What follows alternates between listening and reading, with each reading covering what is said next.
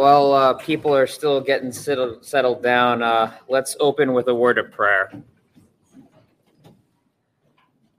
Our righteous Father, we give you thanks for allowing us to gather here together to um, learn about your truth, Father. We ask that you would open our eyes to see the truth and open our hearts to treasure the truth. It's in the name of your Son that we pray. Amen. Amen. All right, so today we will be going over chapter 22 of the Second London Baptist Confession of Faith, and that chapter is entitled Of Religious Worship and the Sabbath. And um, before we begin, and this is not a question on the sheet, I just wanted to ask it and get people's uh, responses. Um, is the worship of God important, and why is it that we worship God? Does anybody want to try to give an answer to that. First of all, he says to worship. Yep. That's exactly. And it is important because it's You don't need a more complex answer than that. Anybody else? Yeah, so I broke it out into basically uh, two categories of why we should worship God. Uh, the first category is because God is our creator.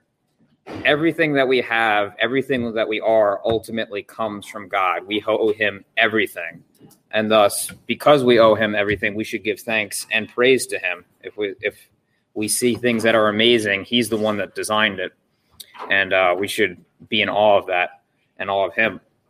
Uh, for scriptural support, there's Revelation four eleven Thou art worthy, O Lord, to receive glory and honor and power, for thou hast created all things, and for thy pleasure they are and were created.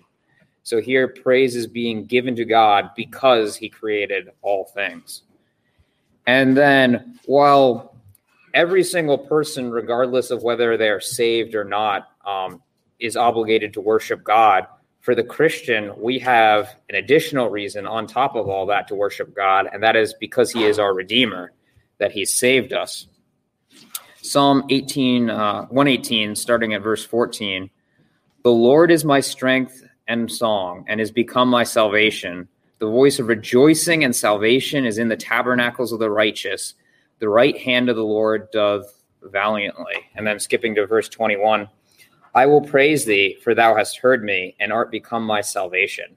So we, um, above any of the, the rest of humanity, have all the more reason to worship our God because he's saved us from the, the righteous punishment that we deserve. We deserve um, not to be saved. We actively demerited salvation, and yet God has seen fit to redeem us. So we owe him great thanks for that and ultimately, um, salvation and praise of God is not necessarily separable. For example, when God saves the uh, Israelites out of um, out of uh, Egypt, um, he tells he tells Moses to tell Pharaoh, "And thou shalt say to him, The Lord God of the Hebrews hath sent me unto thee, saying, Let my people go, that they may serve me in the wilderness. And behold, hitherto thou wouldst not hear." So not only is God saving merely for our sakes, although he does save for our sake, obviously, he's also saving that we would come and serve him. Now, serve in this context means essentially worship. We call the worship service a service. It's the same underlying idea there. So we are not merely saved uh, for ourselves, we are also saved unto the uh, worship of God.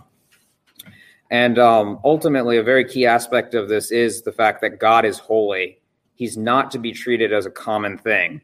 So we are we are to treat him as he should be treated. We're not to treat him as something. Oh, you know, I don't need to actually pay attention to God. I don't need to to worship him as he's worthy of being worshipped. No, he is holy, and he will make sure that he is treated as he should be.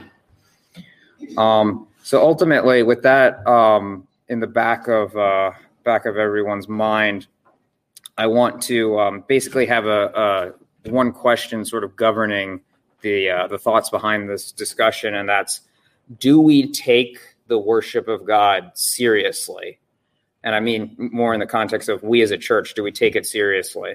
Because you will see out there, there's a lot of people that don't take worship seriously. Not in the sense that they don't go out into worship, but often the worship is not primarily about God. And we as a church, want to make sure that if this is important, that we take it seriously and we're very purposeful about um, how we worship and is it pleasing to God. So, um, for a brief outline, question one of um, of the question sheet, an outline of this chapter can be broken into five parts on worship. Uh, part one is its regulative principle, and that's paragraph one. Part two is its uh, restricted presentation, and that's paragraph two. Part three is its constituent elements, and that's paragraphs three through five. Uh, part four is its appropriate locale, paragraph six. And part five is its appointed day, and that's paragraphs seven through eight. And um, because this is a two week lesson, we're going to save paragraphs seven and eight for next week. And we're only going to be really dealing with paragraphs one through six. And uh, the the focus of this uh, this chapter in the confession is really uh, uh, new covenant worship and what that looks like and what we're supposed to do. And of course, it would be helpful if I actually defined what worship is. Yes. yes. So, uh, according to the Oxford English Dictionary, to worship is to show reverence and adoration for a deity and honor with religious rites. And then ultimately, the word worship actually comes from an Old English word pronounced worthskype. And that's, uh, that had the meaning of worthiness or acknowledgement of worth. So when we are worshiping God, what we're trying to do is demonstrate that he is worthy, to acknowledge his worthiness and proclaim it. Now, um, the next question would be question two on the sheet. I'm actually going to save that to the end, as I think it'll probably be a good way of applying what we learned or looking at the implications of what we learned. So I'm going to uh, skip that from now and just go to uh, paragraph three, or uh, question three, excuse me. So, uh, question three is briefly describe the historical background of paragraph one.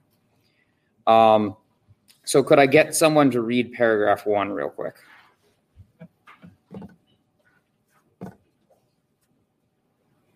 The light of nature shows that there is a God who hath lordship and sovereignty over all, is just, good, and doth good unto all, and is therefore to be feared, loved, praised, called upon, trusted in, and served, with all the heart and all the soul and with all the might. But the acceptable way of worshiping the true God is instituted by himself and so limited by his own revealed will, that he may not be worshipped according to the imagination and devices of men, nor the suggestions of Satan under any visible representations or any other way not prescribed in the Holy Scriptures. So, this paragraph brings out an important distinction that you'll actually see constantly throughout the scriptures and throughout our confession that the light of nature is sufficient to show certain truths, but not all truths. So, in this case, the, the paragraph is talking about um, while nature says that we should worship God, it doesn't actually prescribe the means or what we are supposed to do in that worship.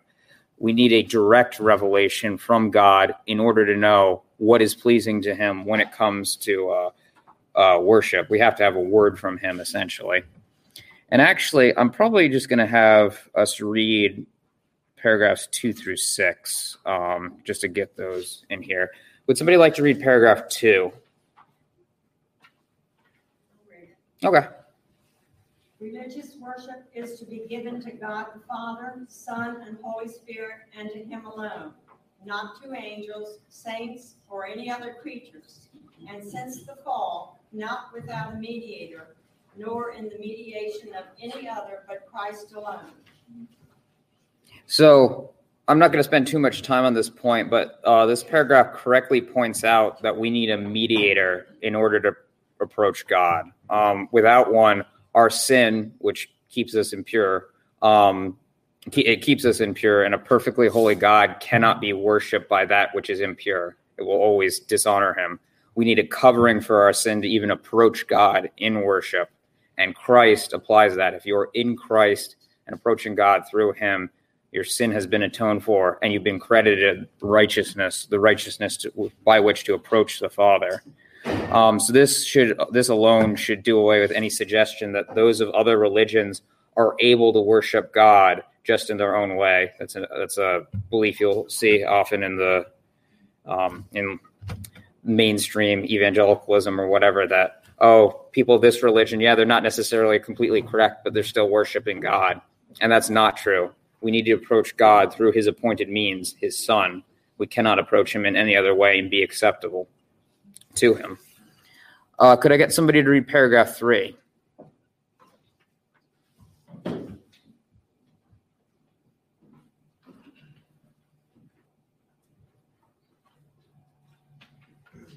Prayer with thanksgiving, being one part of natural worship, is by God required of all men. That it may be accepted, it is to be made in the name of the Son, by the help of the Spirit, according to his will, with understanding, reverence, humility, fervency, faith, love, and perseverance, and with others in a known tongue. So this is an important point because often we don't think about prayer as worship, but it actually it really is. Going back to the definition of um, worship being the acknowledgement of worthiness of someone, uh, when you're praying to God, you are at the very least implicitly acknowledging His worthiness that He is able and willing to help you when you pray, um, and that's giving glory to Him. Now, also in your prayers, if you explicitly give thanks to Him, that's uh, that's also obviously very explicit worship. But at the very least, when you pray and ask, you're acknowledging your need of Him, and uh, that's to His glory. And then again, we see that um, this is to be made in the name of the Son, whether explicitly or implicitly. We need to be approaching God through His Son, and that lets even the unbelievers around us know that when we think we approach God, or when we approach God, we think we need the Son, and that's something that they need to know. Could I get someone to read paragraph four? Prayer is to be made for things lawful, for all sorts of men living, or that shall live hereafter, but not for the dead, nor for those of whom it may be known that they have sinned unto death. So this paragraph is really um, to combat the Roman Catholic belief of prayers for the dead, um, because we believe that Jesus Christ um, atoned completely for all of our sin. Uh, after one dies, um, they're they're either going to heaven and hell at that point. We don't know, believe in an intermediate state like purgatory, where they're still paying off at least some part. They're atoning for some part of their sins. Um, so this is this is um, just ridiculous. I don't know. I've never gotten They try to they try to make a distinction that Jesus paid for essentially part of the sin, but not like the temporal punishments of it. But ultimately, at the end of the day, what you're saying there is that Jesus didn't entirely pay for your sins, at least not all the punishment for it, and that's uh, that's not that's not correct at all. Um, so that's an uh, important thing to bring out that we don't believe that after death people need our help any longer. They've either gone to heaven or they're uh, awaiting the final judgment. Yes. maybe it's covered uh, farther on, but does this include, uh, like, how Catholics or others might pray to, uh, like a dead saint? So I would say yes. Um, although the the thrust is definitely, um, but not for the dead. It's not praying to the dead, but for the dead. Um, but actually, don't remember where that would be covered in the confession. Although I'm sure it is at some point. But yes, obviously, we would also believe that we don't pray to the dead either. That's explicitly forbidden by Scripture, or the very least, implicitly forbidden by Scripture. Yeah. We have we have no scriptural warrant to believe Mary could hear us when we pray, nor that um, she's a mediator to us in that way. Christ is the only mediator for us. Well, she's in heaven, then she's worshiping her son, Mm-hmm. or the son. Well, in this case, both. Right. Well, I would say, Not worried about us. Paragraph three says prayer, you know, with thanksgiving being one part of that worship, so prayer is part of worship. Mm-hmm. And worship is to be given to God the Father, the Son, Holy Spirit, and to Him alone. Mhm. For prayer is to be to Him alone. Exactly. No, that's that's a really good point. Yeah, because we do acknowledge that prayer is a form of worship, and we do not want to worship men, whether they be dead or alive. Um, could I get somebody to read paragraph five? The reading of the scriptures, preaching and hearing the word of God, teaching and admonishing one another in psalms, hymns, and spiritual songs, singing with grace in our hearts to the Lord, as also the administration of baptism and the Lord's Supper, are all parts of religious worship to God, to be performed in obedience to Him with understanding, faith, reverence, and godly fear. Moreover, solemn humiliation with fastings and thanksgivings upon special occasions ought to be used in holy and religious manner. So this paragraph lays out what we believe to be the uh, major elements of worship underneath the new covenant. You have basically all the, the um, components of our worship service: reading of scripture, preaching, hearing the word of God, singing, and then you have the two sacraments, administration of baptism and the Lord's Supper. And then it uh, goes on to describe how we're to worship in what um, in what manner. So you're supposed to do it in faith, reverence, godly fear, solemn humiliation, and then it goes into uh, private forms of worship, not necessarily corporate, but fasting, uh, Thanksgiving, and then um, holy and uh, uh, just sorry, just fasting and Thanksgivings there. Um, and then could I get somebody to read paragraph six? Neither prayer nor any other part of religious worship is now under the God, is now under the gospel tied unto or made acceptable by any place in which it is performed or towards which it is directed. But God is to be worshipped everywhere in spirit and in truth, as in private families daily, and in secret, each one by himself. So more solemnly in the public assemblies, which are not carelessly nor willfully to be neglected or forsaken, when God by his word or providence calls thereunto. So this is another paragraph that's really um, combating a Roman Catholic idea, uh, because in Rome, at least at the time, although you really do still have it, um, uh, they would believe that praying in certain holy sites um, that would make your prayers of more effect, or you would get something um, additional out. If you go took a pilgrimage to wherever and you prayed there, you get time off in purgatory or whatever. And this is uh, in contrast to the New Testament um, teaching that uh, God is to be worshipped anywhere and in spirit and truth. Um, contrary to the Old Testament, where there was one singular spot where God was to be worshipped, he is now able to be worshipped uh, wherever and whenever. And for a proof text of this, um, John 4, um, this uh, woman of Samaria talking with Jesus, the Samaritans were of a slightly different religion than Judaism. It was related to Judaism, but it had uh, certain corruptions that entered into it. And she says to Jesus, Our fathers worshipped in this mountain, this being a, a mountain in Samaria. And ye say that in Jerusalem is the place where men ought to worship. And Jesus said unto her, Woman, believe me, the hour cometh when ye shall neither in this mountain nor yet at Jerusalem worship the Father. Ye worship ye know not what. We know what we worship, for salvation is of the Jews. But the hour cometh, and now is, when the true worshippers shall worship the Father in spirit and in truth, for the Father seeketh such to worship him. So Jesus is creating a contrast here. Um, there was the old temporal way of worshiping in Jerusalem, but now, contrasting, you're going to be able to worship in spirit and in truth. So those are not identical things there. And then uh, we will say paragraphs seven and eight for next week. So going back to question three, briefly describe the historical background of paragraph one. We read that.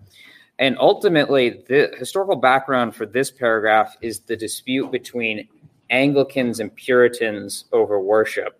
So when the Anglican Church broke away from the Roman Catholic Church, um, there were essentially two parties that formed in how to best proceed um, with uh, with the uh, Reformation of that church. While the Anglicans wanted, obviously, uh, Reformation ideals of justification by faith alone, um, they kept um, most of the um, the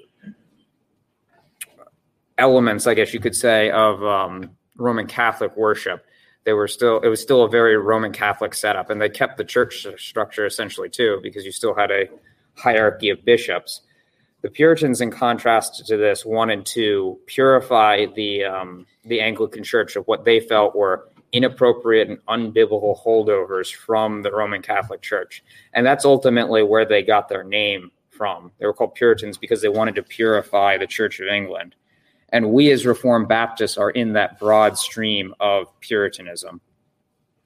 So, just to give a little bit of um, historical proof for that, Article 20 of the Church of England's 39 articles states The church hath power to decree rites or ceremonies and authority in controversies of the faith, and yet it is not lawful for the church to ordain anything contrary to God's word written. So, here they're saying the church, that being the Church of England, has the power to decree rites or ceremonies. And obviously, rites or ceremonies, that would be a part of your worship. So they have a right to decree, to decree these things in worship. And then James Bannerman, in contrast to this, explaining the Puritan view. In the case of the Church of England, its doctrine is regard to church power in the worship of God is the uh, its doctrine in regard to the church power in the worship of God is that it has the right to decree everything except what is forbidden in the Word of God. In the case of our own church, its doctrine in reference to church power in the worship of God is that it has a right to decree nothing except what is expressly or by implication is enjoined by the Word of God. Um, so this is really going to answer question four. Uh, describe and illustrate the differences between the Puritans and Anglicans on the regulative principle of worship. So the Puritan view is what's called the regulative principle of worship, and that is that we regulate our worship by what's contained in the scriptures. So for the Puritan view of worship, true worship is only what is commanded in scripture, and false worship is anything outside that which is commanded. Whereas for the Anglicans, true worship is what is commanded plus anything not expressly forbidden. So the church has the right to uh, create new forms of worship as long as it is not as it is not expressly forbidden by God. And false worship is only what is expressly con- uh, condemned or forbidden by God. So the the distinction there is: Are we able to do things um, that are not expressly forbidden, but are also not commanded in worship? And the Puritan view would say no. We are to regulate our worship only by what is contained in the, the scriptures. And I, I do want to make it clear that um, when we say command, we can also mean by example. Um, we'll get into this a little bit more next week when we talk about the Sabbath, but um, there's no express command to meet on Sunday for worship in the New Testament. But we do have examples of the church meeting on Sunday. So therefore, we conclude that it is appropriate to come together on Sunday rather than Saturday for worship a godly example in this case um, is sufficient to let us know that um, God approves of w- the worship in the way that it's illustrated. So, command can also mean command by example. And um, pragmatically speaking, before we go into the uh, the evidence uh, for the, the, Puritan view, um, which of these views would we think would be more likely to please God? Would we think that the one that only tries to regulate by what he specifically said would be more likely to be pleasing, or the one that allows things that are not necessarily forbidden to be um, to be added to worship? Would that be more likely to please him? I would think it would be obvious that if we're regulating solely by what God said, it is at the very least more likely to be pleasing to him because we won't accidentally do something that is unpleasing to him. And uh, Waldron provides a little uh, parable uh, to illustrate this um, two builders are building the temple of God. One, the Anglican, must use the materials of the Word of God, but he has no blueprint. He can go outside the Word of God. Um, so, at the very least, he only has part of a blueprint. Um, and he may use other materials if he sees fit. Um, Mr. Puritan uh, may only use the materials of the Word of God, but he has a blueprint because he's following specifically what the scriptures have said. So, you're going to get two very different temples in that regard and one of them uh, may not be um, what God intended there. So, uh, moving on to question five What are some major lines of argument for the Puritan view of the regulative principle? Discuss three important scriptures which teach the regulative principle. So, ultimately, there are uh, four arguments for the regulative principle. The first is God has the right to determine how he is to be worshiped and not man. Um, it's arrogance on man's part to think that he knows better than God and that um, he can determine how God should be worshiped. So um, God is the one who sets the, uh, as he is the one who's worthy, he sets the requirements of uh, how he is to be worshipped. And we're um, not to be, not to think that we know better than God and how he should be worshipped. Uh, point two, uh, the introduction of extra biblical practices into worship tends to nullify and undermine God's appointed worship. So I'm sure you can think of examples, uh, but the one that at least springs to my mind is the rosary.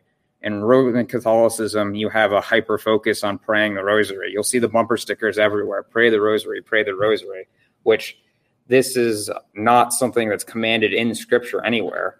And while there's not as necessarily anything wrong in of itself with using prayer beads as a as a means of praying, you will note that um, this leads to a lot of um, repetitious prayers, and that is explicitly condemned in Scripture. Matthew six seven. This is Jesus speaking. But when ye pray, use not vain repetitions as the heathen do, for they think that they shall be heard for their much speaking. So when you have people constantly praying the same thing over and over again with the rosary, it's it's in violation of that. So you've had something that was not necessarily explicitly condemned for scripture, but it's moved into that um, spot. Hey, Sean, Yes. have you ever, have you ever heard people praying Yes. the rosary? Yes. Did it just make you want to leave? Yes. I, it freaked me out. I was like, man, I'm out here. Yes. It was so weird. There's, There was there's something very wrong about it. Yeah, there was one time we were at the abortion clinic witnessing, and they just started screaming the rosary at the uh, the abortion work clinic workers. Yeah, I was like, I don't know what you're trying to accomplish here, but um, anyway, um, so yeah, uh, ultimately, things that aren't prescribed by God tend to lead to weird areas because the Scripture hasn't commanded them. So um, it leaves man free to go in places that um, he shouldn't necessarily, because ultimately the heart of man is corrupt, and we are inclined to go um, to do things that we shouldn't. Um, so it's better to stay within the strict bounds of the Word of God, where we know things are clearly right or clearly wrong. Um, argument number three, um, it actually questions the wisdom of Christ and the suffic- sufficiency of Scripture when you hold to the other uh, position, because ultimately, Christ um, has commanded how worship is to be done. So if you're going above and beyond that, what you're saying is Christ didn't give us enough. He didn't outline enough of how God is to be worshiped. So you're calling into uh, question his wisdom. And ultimately, you're calling into question the sufficiency of Scripture, because if it's not laid out in Scripture, then you need something additional to Scripture in order for God to be worshiped appropriately. And that's going to learn, lead to all sorts of other problems, because if worship is very important and the Scriptures aren't sufficient in there, what else are they not sufficient in? Are they not sufficient to tell us how to be saved? Do we need additional information in order to be saved? Um, it's a it's an error that's going to lead to all sorts of major major issues. And then, of course, last argument, most importantly of all, the Bible condemns worship that isn't commanded by God. So that that uh, should be all you need right there.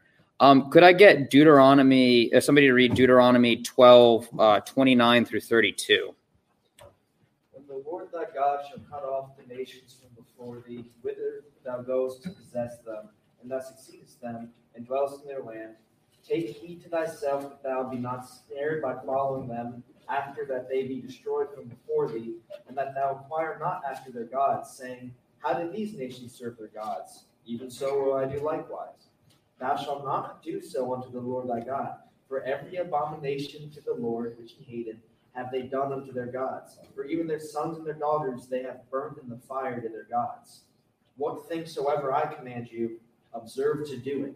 Thou shalt not add thereto, nor diminish from it. So here, God is explicitly condemning going and looking at other people's practices for how to worship Him. He's like, no, don't look at them. They have no idea what they're doing. Not only are they worshiping false gods, they're doing abominable things um, when they do it. Whatsoever thing I command you, you will do it. You shall not add to that, and you shall not take away from that. So God is saying explicitly to the Israelites, I've given you enough. Do what I've commanded to you to. Don't take away from that and don't add to it. Yes, Ben. I think it's important that Christian worship is recognizable. If you give, um, like the kind of Christian liberty to worship however you want, it can be skewed in ways where you could be, you know, in Africa or in Asia or in America, and it's gonna look really different. Mhm. Whereas if you worship according to the way, uh, that is presented in the New Testament, you can go to like, my parents going to Malaysia. From pictures and videos, it looks extremely similar to what we do here because they're going by the book. Um, we also have an example, and it's in the Old Testament, but Aaron's son um, offering strange fires it doesn't explicitly say not to offer strange fire. You're you're getting into my next example right there. Stealing my uh my uh talk there. That's fine. Um, um, but no, it's it's interesting. I was talking with your dad before uh, before this, and he was saying that he wants our church to be uh, structured in such a way that if the Apostle Paul was uh, teleported from first second century or first century um, Judea to here, while he might not know our language, um, he would recognize this is a Christian worship service. That's ideally what we want to do there. But um, seeing as uh, you uh, brought up Leviticus 10 1 through 3, would you like to read it for us there, Ben?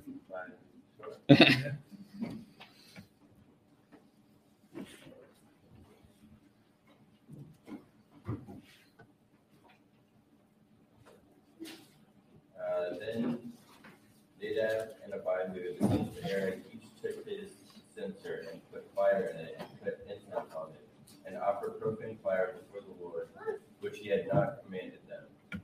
So fire went out from the Lord and devoured them, and they died before the Lord.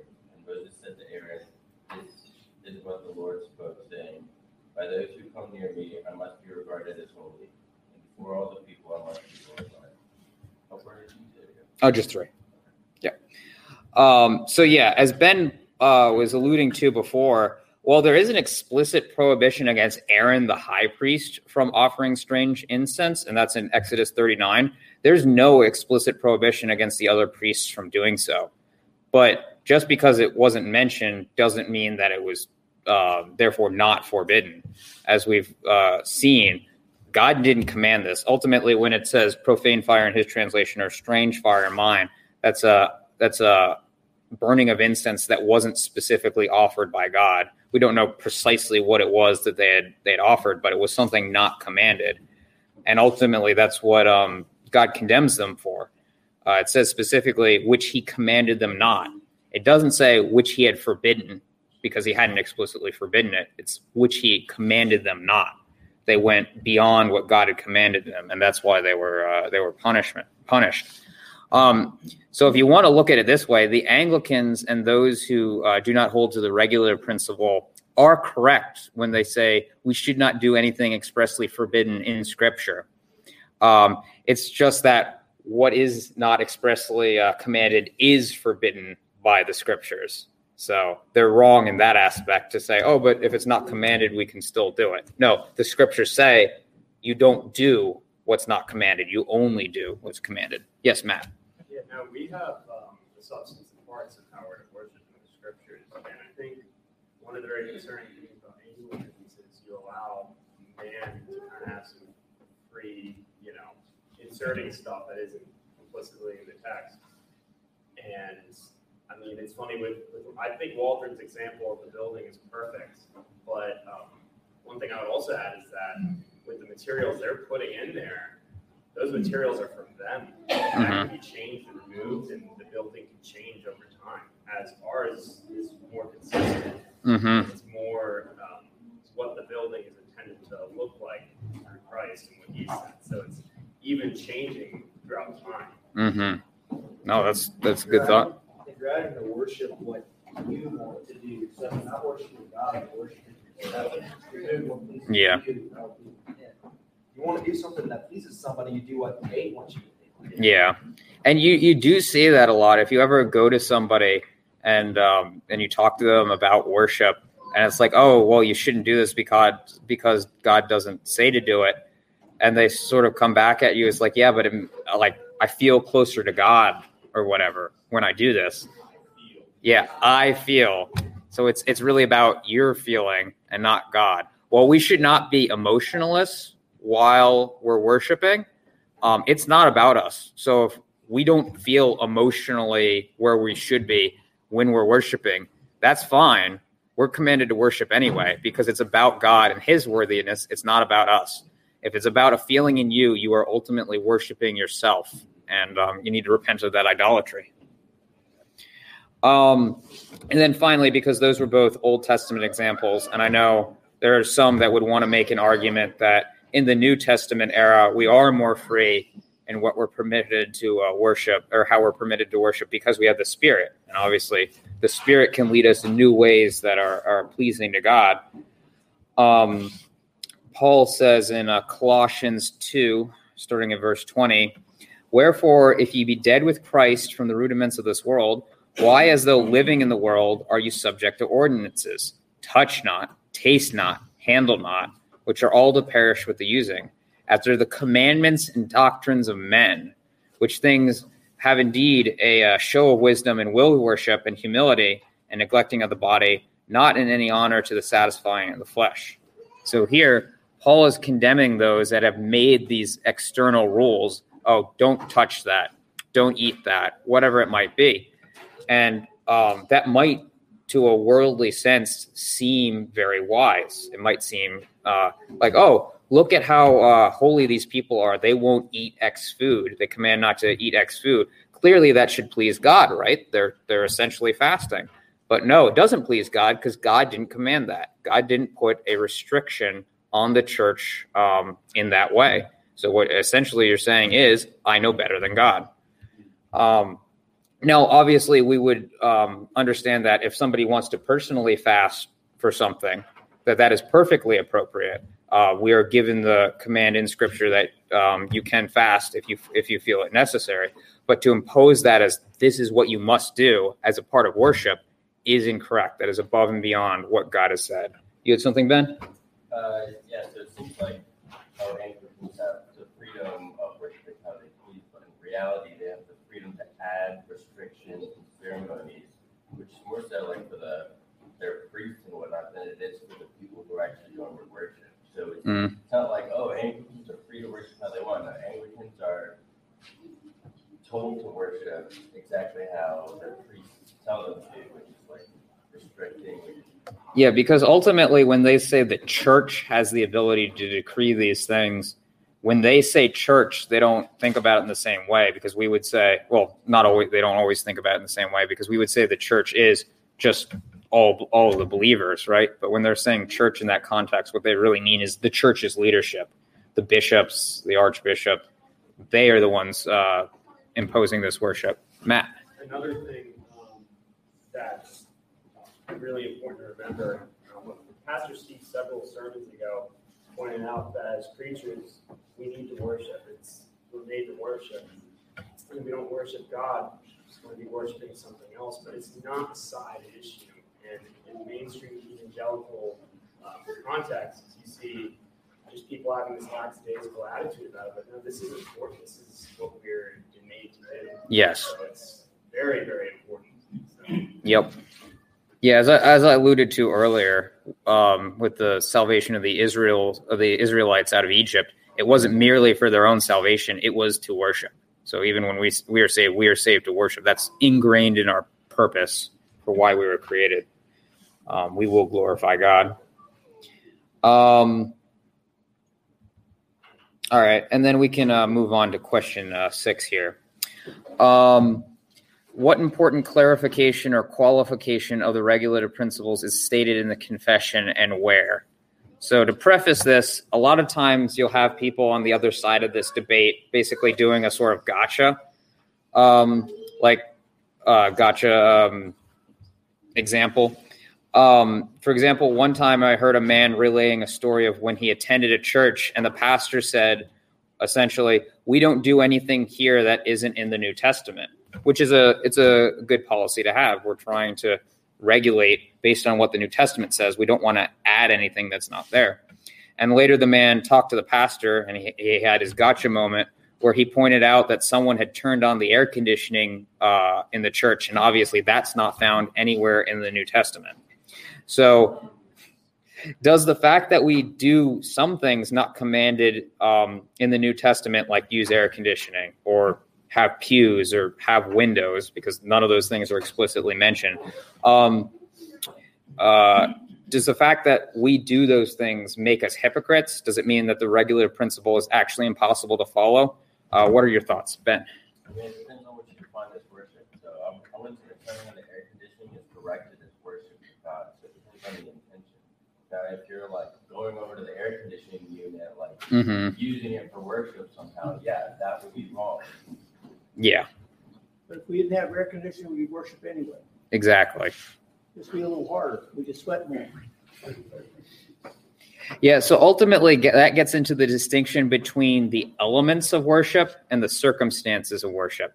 The elements worship, of worship are the ceremonies or the things that we're doing that are prescribed by God to worship Him. So that would include prayer or uh, the Lord's Supper or the preaching of the word. Those are the elements of worship. And that's in contrast to the circumstances of worship. I can have the, uh, the Lord's Supper in this building, or we can have it in a field if we were under a church under persecution. We can pray here, or we can pray at home. Um, the pastor can pray for us, or somebody else can pray for us if we determine uh, that's what we want to do. Um, so those are the circumstances that surround worship, but they're not actually the elements of worship um, itself. And for biblical proof text, um, we have 1 Corinthians 14:40. And um, this comes after Paul has gotten done letting the Corinthians know that their worship has been disorderly and not uh, correct. He says at the very end of all this, let all things be done decently and in order. Now, you can read the rest of 1 Corinthians 14, but Paul doesn't lay out in meticulously meticulous detail what specifically an orderly church service would look like. He does mention some things like um, don't speak in tongues without an interpreter, but he doesn't lay out specifically every little bit of it. He just gives the command, let all things be done orderly. So we can understand from this that sometimes there's a general principle that's given, although the fine details may be left up to us in order to fulfill. And in fact, our confession uh, says this. It's not in uh, chapter 22, it's actually in chapter 1, paragraph 6. And I'm starting in the middle of the paragraph here. And that there are some circumstances concerning the worship of God and the government of the church common to human actions and societies, which are to be ordered by the light of nature and Christian prudence according to the general rules of the word, which are always to be observed. So if God lays out a general rule for us, we are, in a sense, as long as we do not contradict the scriptures, free to implement it how um, we think would best honor Him. Um, and that's not contradictory to the regulative principle because we aren't talking about inventing new ceremonies. We're not talking about inventing new ways of worship. We're just implementing the uh, the worship that God has already commanded in a in a way that we think is honoring to Him. So the issue is recognizing that there's actually a distinction there, and not letting uh, those who would oppose the regulative principle conflate the two. Because the moment they conflated the two, they they've won the argument. Because there are some things that we need to know that just aren't commanded in Scripture. All right, so we will now circle back to question number two and that is what is the one significant addition which the authors of the Baptist Confession made to the Savoy Declaration? Briefly describe its probable significance. Um, so, just by way of reminder, it's been repeated throughout all these uh, lectures, but um, just just as a reminder, uh, the London Baptist Confession of Faith was um, was um, made essentially by looking at the Westminster and the Savoy and two others, and uh, using its wording um, to make a uh, it uh, to make um, a new confession essentially. And that the purpose of this was to show the unity and disunity um, with the Presbyterian and Congregationalists, uh, our, our Congregationalists and Presbyterian brothers. So where the wording is the same, you can know that oh, the uh, Reformed Baptists are in agreement with uh, their Paedo Baptist brethren on these sections, and where it differs, that's when you can see oh, okay, so they had a, a slightly different nuance here. And in paragraph five, uh, that's where the, the real difference uh, comes into play. In the Westminster and Savoy, um, it read that uh, we were to uh, just sing psalms, whereas in um, the London Baptist, it says psalms, hymns, and spiritual songs. And uh, the probable reasoning for this is um, to distance, uh, probably it was to distance themselves from the exclusive psalmody position. Exclusively, exclusive psalmody position is that it's only proper in the worship of God to sing the psalms, to sing the psalter, and nothing else. So, in uh, all likelihood, it was to um, distance themselves from that. And then Sam Renihan actually pointed out that um, uh, this part is actually left intentionally vague it just quotes um, Colossians 3:16 with psalms and uh, psalms, hymns, and spiritual songs. It doesn't go on to explain what that means. And um, he thinks that that was to allow for multiple views within the confession, because at the time there was actually a disagreement on whether people should sing as a congregation at all. There was a view that um, because it says admonishing one another in psalms, hymns, and spiritual songs, singing with grace in our hearts to the Lord, the part that says singing with grace in our hearts, um, that faction took the idea that well, we're not actually supposed to be singing aloud. It's sort of a internal spiritual thing. So it might have been left broad in that sense, so that um, both um, views could subscribe to the confession simultaneously. But ultimately, that means that we have at least three views here. Um, the exclusive psalmody position, the position we would hold that um, psalms, hymns, and spiritual songs are all permissible in worship, and then the idea that there's no singing permission, permissible in worship. And uh, my question is, does this diversity hurt our understanding of the worship, uh, the regulative principle? Are some of these people not holding to the regulative principle, or are they? Uh, what are your thoughts in regards to the regulative principle to these positions? And I really wish Rowan was here because he is actually exclusive psalmody, and I'm sure he would he would uh, give us something to say. Supposed to be right there. Mm.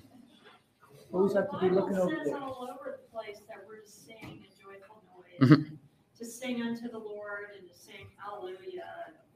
I mean, there's so many places where it tells us to sing to the Lord. It would be kind of Mm-hmm. ridiculous for us to go. And then too, so many of the hymns that are sung, even though they're not from Psalms per se, there's scripture in the majority of the hymns. And the hymns are a lot easier to remember than singing a song because of the melody and the tune and everything. For me, they are, maybe not anybody else, but um, I can many times hear a hymn and then, oh, that's from, you know, that's in the Bible, that's in the Mhm. scriptures. And so I think the prayer part of it is paying attention to the words of what is sung and that the words of scripture speak to your heart in hymns as just like they do in Psalms, even though every word is not God's word. hmm Just as we see uh, men disagree with many other things in the Bible, and just how we don't see that and say, oh, therefore the Bible isn't clear about these doctrines. Like that doesn't mind, undermine the notion of the clarity of Scripture. Um, so too, people disagreeing about the regulative principle shouldn't bother us either. When you have sinful, fallible men interpreting Scriptures um, with imperfect knowledge, you'll have imperfect conclusions. But we know that if we diligently consult the Word, that it is actually quite clear about uh, what the regulative principle allows us to do in worship and what it doesn't. Agreed. And ultimately, all three of these groups are at least attempting to um, uphold the regulative principle. It's not that one of them has violated the regulative principle. It's it really comes down to their interpretation of scripture might not be quite right. So we can all agree that yes, our worship should be regulated by the word of God, although we might disagree in uh, specific instances what the uh, word of God means there. It doesn't mean that we're necessarily in violation of the regulative principle. Whereas someone who's just okay with well, we can do whatever in worship, they are in violation of the regulative principle. It's a it's a category distinction there. And uh, with that, I don't have anything else. So, does anybody have any questions or comments they wanted to say? Well, one thing, I think of the, I grew up with the King James Bible, and there are many different versions. And that's not to say any of them are wrong, but for me, the understanding is easier when I go back to the King Mhm. James Version or the New King James Version hmm than some of these other ones, because they'll say the script, same scripture, and I have to think several times, oh, what is he saying? Because it's, you know, it's, it's what you have learned from day one. hmm And, and I kind of think that's similar to singing something other than the Psalms, Mhm. you know, in, in the wording alone and everything. It's just, I think sometimes easier to understand in a person, you know, you sing with your heart and the message comes to you if it's God's word. hmm Uh, ben.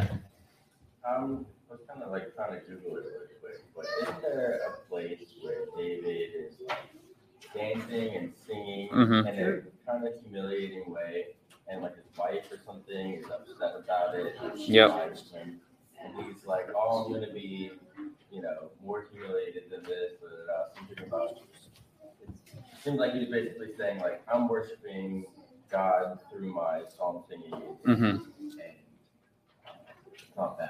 Mm-hmm. I'm probably butchering that, but Well, so that I would call that more of an element of uh, uh, private worship. Yeah, because corporate worship, well, we are strictly told certain things, but in private worship, like if you want to fast privately as worship to God, you're more than free to do so. That is, uh, that's um, between you and God. But it's um, it's different when you impose on the uh, on the body of Christ. No, you must do this as part of your worship because God has not commanded that. Anything else? There, there are certain elements we can all agree upon are essential elements of worship. hmm You know, the word, the proper set, you know, the, the ordinances, Yep, you know, there, there are certain things we can all agree, on. Ev- all Christians should be able to agree on. exactly. Or you would you would hope would all be able to agree on. And if you, and if you, and if you leave any of those out, you got a problem, and if you add stuff, you got a problem. hmm Either way. You had something, Andrew? Yeah, um, all scripture is given by inspiration of God, and is profitable for doctrine, for reproof, for correction, for instruction in righteousness, that the man of God may be perfect, thoroughly furnished unto all good works. Um, we use that term man of God colloquially today to just describe a Christian, but in scripture it has a very specific man in mind. That is the minister set apart for God's word or a prophet in the Old Testament. And one of his chief responsibilities, his chief good works, is the ordering of the household of God and making sure that worship is, is done properly. So the Bible here is telling us that Scripture is sufficient for this. So that's a New Testament passage, and I think it's one of the strongest uh, ones on the regulative principle. If we are adding to what God says, we're denying that it's sufficient for one of the most important works that the man of God is responsible for doing. Mm-hmm. Amen. All right. Anybody else? Okay. In that case, uh, let's